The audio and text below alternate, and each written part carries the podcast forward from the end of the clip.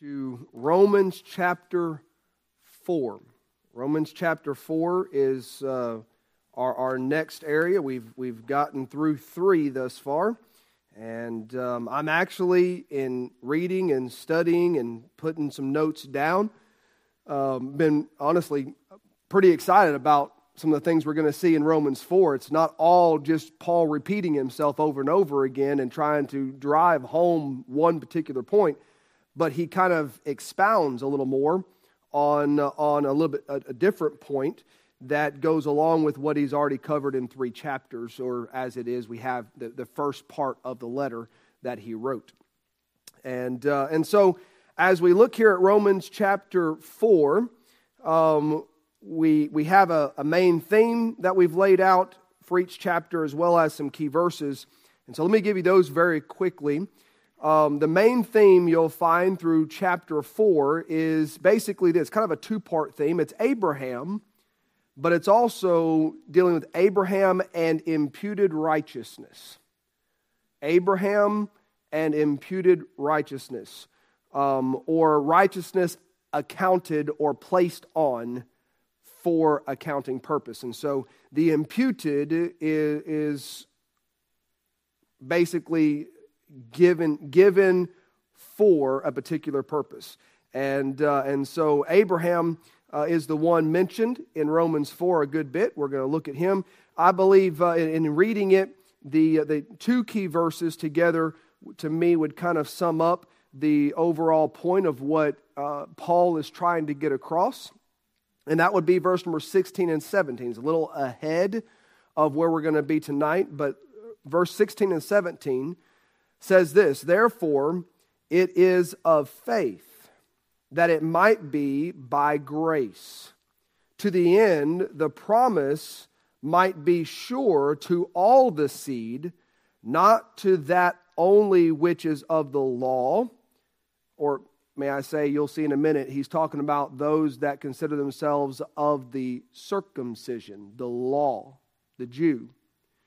Not just of the law, but to that also which is of the faith of Abraham, who is the father of us all. Now, I'm going to qualify a statement that I made a few services ago considering, concerning the fact that in the spiritual light of things, Paul was building a, a premise to the fact that there is not just a physical seed of Abraham, but there is also a spiritual seed of Abraham that completes the entirety of God's promise that he would make the seed of Abraham as the stars of the sky, as the sands of the sea. It wasn't talking about just the physical seed of Abraham being the Jews, but he was talking about all the seed of Abraham, which you'll find out in a minute, he mentions in Old Testament, in Genesis, that he would make him the father of many nations, not the father of a great nation. So it's a plurality of nations, which means a plurality of peoples. And how can one man outside of I understand we all come from Adam and Eve, and then eventually you get down, actually, you get down to we come from Noah, and from there you go back further, it's Adam and Eve originated. All right? But I understand how multiple peoples can come from, from one line over a great period of time, but the Lord was not talking about multiple peoples in the sense of um, the physical nation, physical aspects of the seed of Abraham. And Paul explains this right here in chapter 4. And so he said that he's a, who is the father of us all. Now, may I ask you the question in verse number 16 when he says the father of us all? Prior, when we look at chapter 1, chapter 2, and chapter 3, what is, and I'm going to give you a little bit of a of a, of a classroom type setting here. I'll give you a chance to answer. what is one of the main things that we've discussed that Paul is constantly trying to get across from chapter 1, chapter 2, and chapter 3? Paul is trying to get across to the Jews in Rome that there is one major aspect they cannot ignore concerning Jew and Gentile. What's that major aspect? We've all sinned. We are all the same in the eyes of God, not in nationality, not in background, but we're dealing in man's condition and man's need and man's opportunity to have that need met through Christ. We are all the same. So he's been trying to build the understanding, chapter 1, chapter 2, chapter 3, that though we are different in the, there are those of the circumcision, those who had the law of Moses, and there are those of the uncircumcision, those who had not the law, they are the outsiders, Jew, Gentile. But we are all one when we're talking about the spiritual need.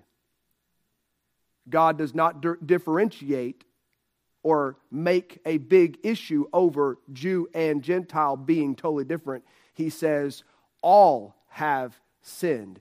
Everybody's lumped up together. And all have fallen short. We're all in the same condition. So Paul's been building this understanding that in dealing with the, the need of eternity, and the need of being a child of God, not because of your physical birth, but because of your spiritual rebirth as a child of God, that we are all the same, all in need of the same, and all can receive the same, which would make us of the same family spiritually. So he's been building that. So when he says in verse number 16, but to that also which is of the faith of Abraham, who is the father of us all. What is he talking about? The physical all? No. He's talking about the spiritual aspect. Father Abraham, but it's not, it, it, some people get mixed up on why he's dealing with this. We're going to prove it in chapter 4. But verse number 17 says, As it is written, I have made thee a father, here we go, of many nations. Before him whom he believed, even God, who quickeneth the dead and calleth those things which be not as though they were. And uh, we'll, we'll look at that statement a little bit later.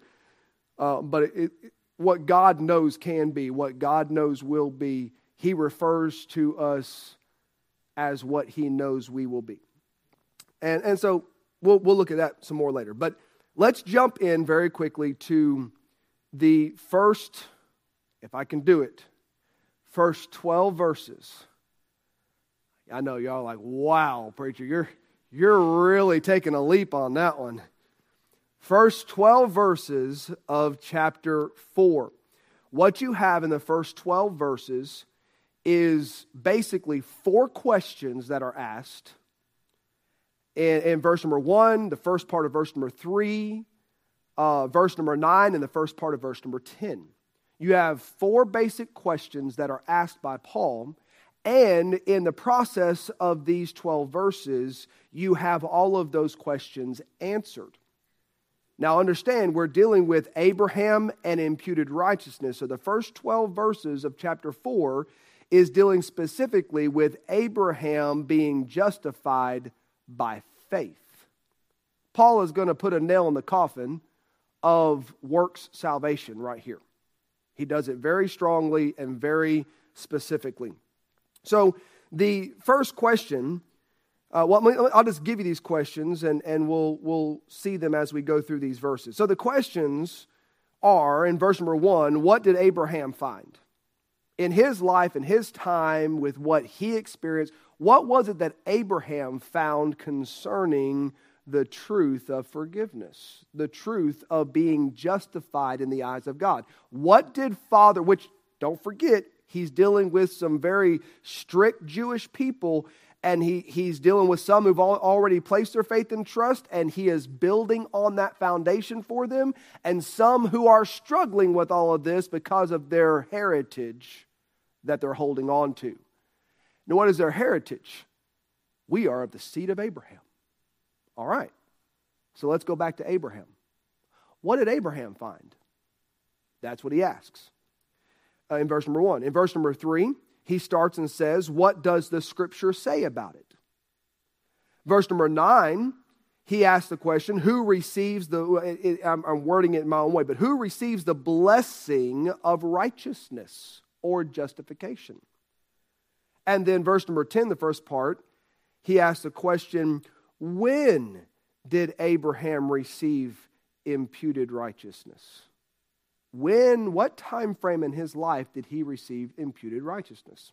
All of these to build on the fact of Father Abraham. We are of the seed of Abraham. All right, let's go back and ask what Abraham found. Let's go back and ask what, what justified Abraham. What does the scripture say about it? So, let's read these and let's look and find the answers in uh, the, the answer to verse number, uh, number one, which is what did Abraham find, is simply this it cannot be justification by works. We see in verse number two. So, reading verse number one, it says, What shall we say then that Abraham our father, as pertaining to the flesh, hath found? With all that we've looked at through the first part of this letter that he wrote to Rome, he said, um, what, what did Abraham, our father, concerning the flesh, concerning the need of the flesh, concerning justification of the flesh before God, what did he find? Verse number two, he answers, For if Abraham were justified by works, he hath whereof to glory, but not before God. If he could be justified by his works, he could boast and he could glory in what he did.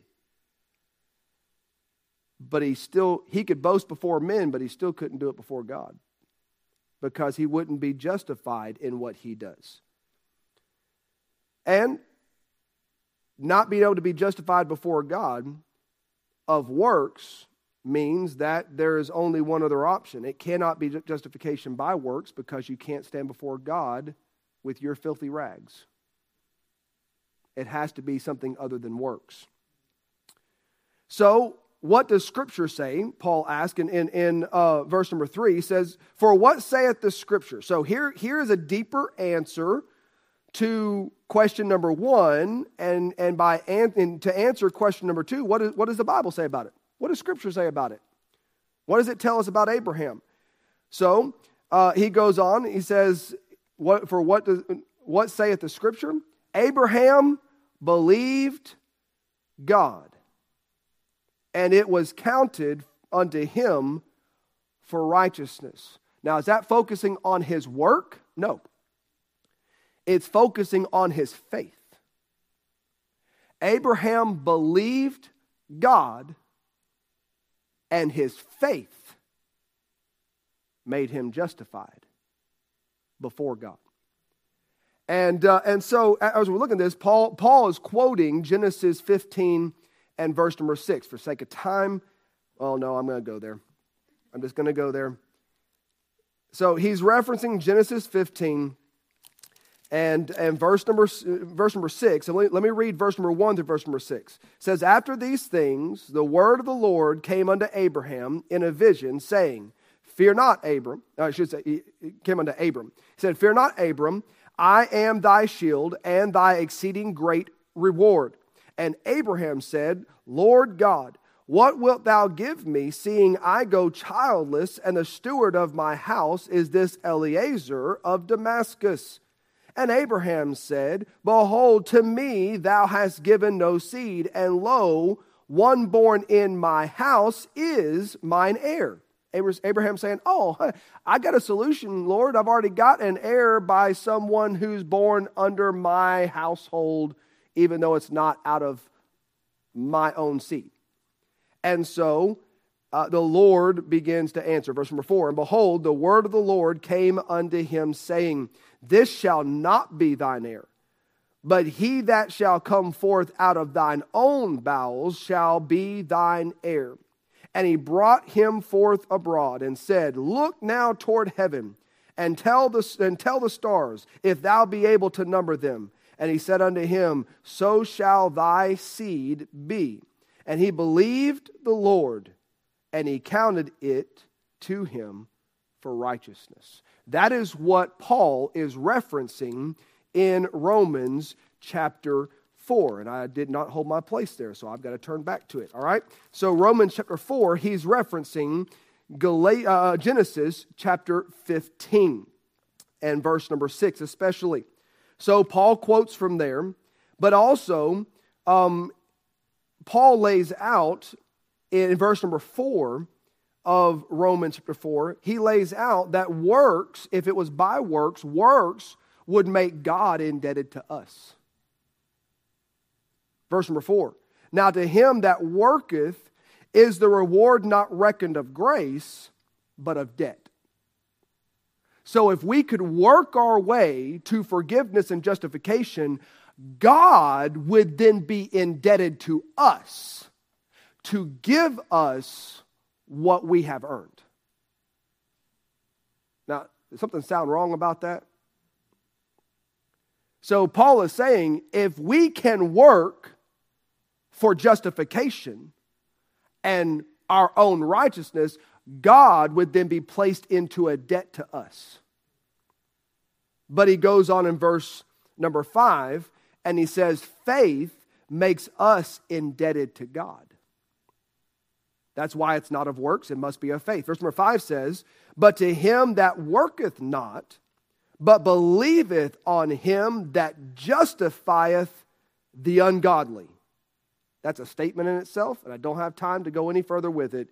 But to him that justifieth the ungodly. His faith is counted for righteousness. Now he's building on how the faith of Abraham, he believed God. And the faith of Abraham is what was counted to him, and it was imputed, what? Righteousness was imputed to the account of Abraham, not because of his works to make God indebted to him, but because of his faith in the God who gives righteousness to the ungodly. So, Faith makes me indebted to God because my faith in Him gives me an opportunity to receive from Him who justifieth the ungodly. My faith gives me the opportunity to receive from Him what I don't deserve. Therefore, I am forever in the debt of my Savior. So, Works would, not, would make God indebted to us, whereas faith makes us indebted to a holy God. And then Paul quotes from Psalm 32 in verse 1 and 2. I'm not going to turn there because he pretty much quotes it here um, in, in verse number 6 to verse number 8. He says, Even as David also describeth the blessedness of the man unto whom God imputeth righteousness without works. And here's, he, lays it out, saying, Blessed are they whose iniquities are forgiven and whose sins are covered.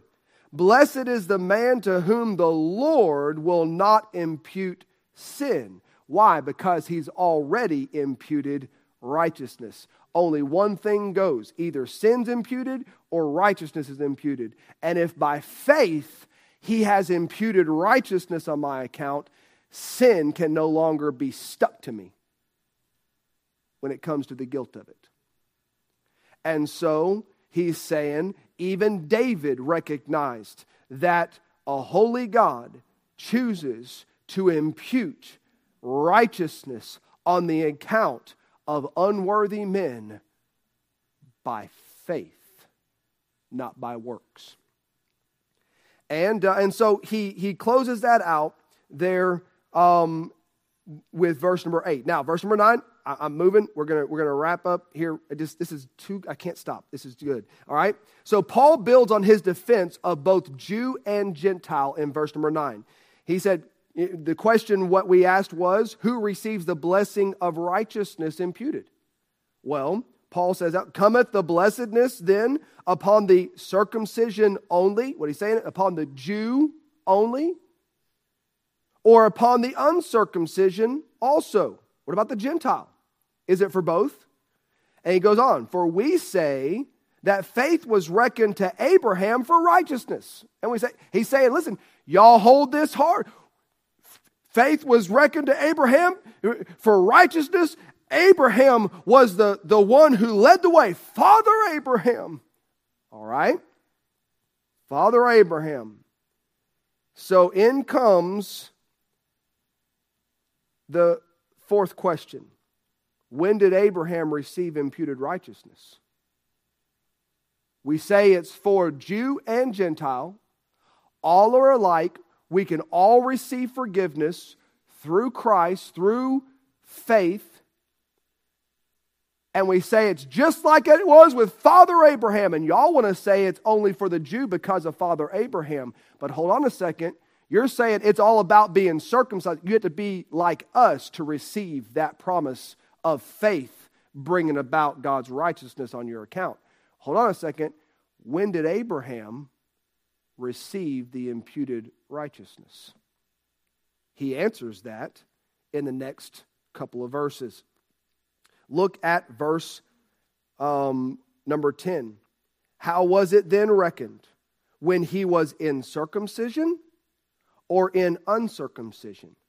Then he answers, Not in circumcision, but in uncircumcision. Basically, and I, I love verse number 11. Y'all get this, okay?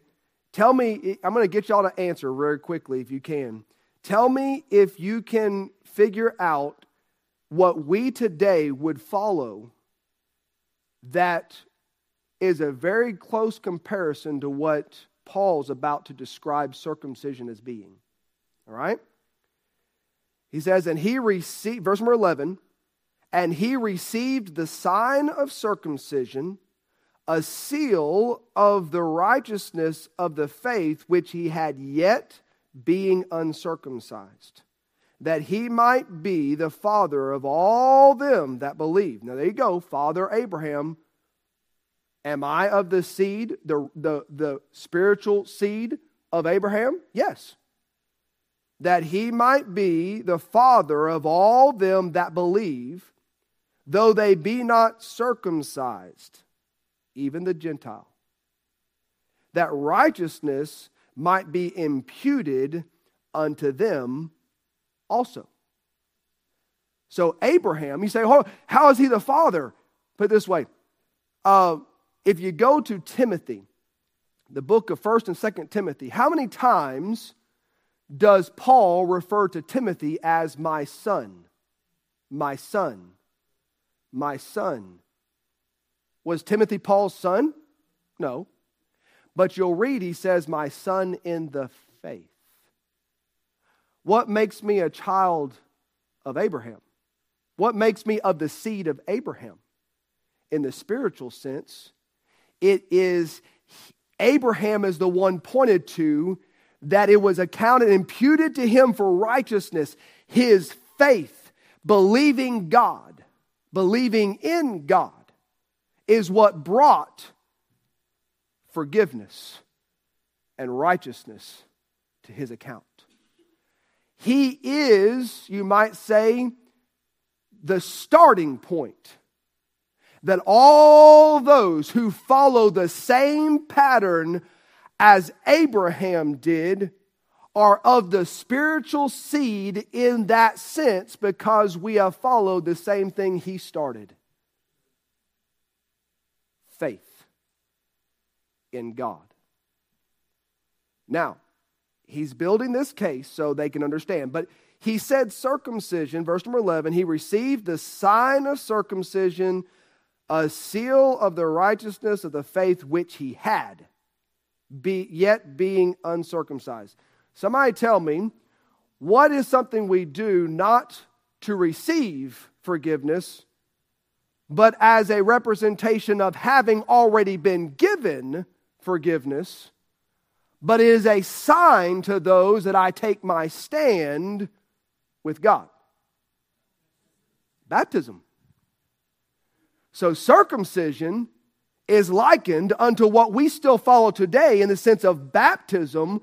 We are taking an open stand that I am His. And that's what circumcision was in the physical sense for Abraham and his seed physically. It was a sign of who do you belong to? And it was for Abraham not, not his winning of forgiveness and winning of justification and righteousness because of what he did in following circumcision. He had already received the imputing of righteousness because of faith. The circumcision was what he did afterwards because he already was his. All right?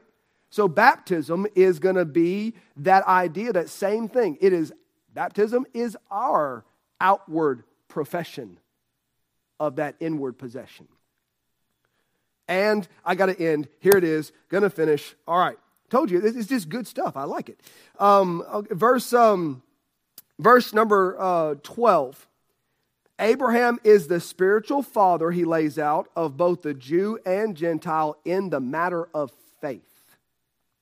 Verse number 12, he says, And the father of circumcision to them who are not of the circumcision only, but also, but, but who also walk in the steps of the faith of our father Abraham which he had being yet uncircumcised. So he's doubling down on the fact that this was received before his work of circumcision, which there most Jews would hold on to hard. This, is what, this is what makes us uh, special with God. Well, actually, no. that is supposed to be a sign of what you already are in Him. And if you're not in Him, it's just something you've done. It does not earn you any rights with God. It is still by faith and Abraham is the father, if you what he's saying is, he is the father of faith. He believed, he placed his faith, and now, whether uncircumcised or circumcised, Gentile or Jew, regardless, when we follow the fact that we must place our faith in Him and Him alone to receive forgiveness and the imputing of righteousness on our account. When we follow that, we are following the prescription, we are following the example of one that was set all the way back to the Old Testament Abraham. And spiritually, he, in a sense, he is the father of the faith movement. That's what he's saying. He is the father of the faith movement. And therefore, all those who follow God by faith are following in the footsteps of the one who actually tread the path to begin with. Does that make sense? It's pretty interesting when you look at it and you realize, man, Paul is building a pretty strong case. Doesn't matter if it's the circumcised Jew or the uncircumcised Gentile, we all have access to the same faith in the same God, to be part of the same family, not by works, but by faith and faith alone. Heavenly Father, we thank you so much for tonight. We thank you for.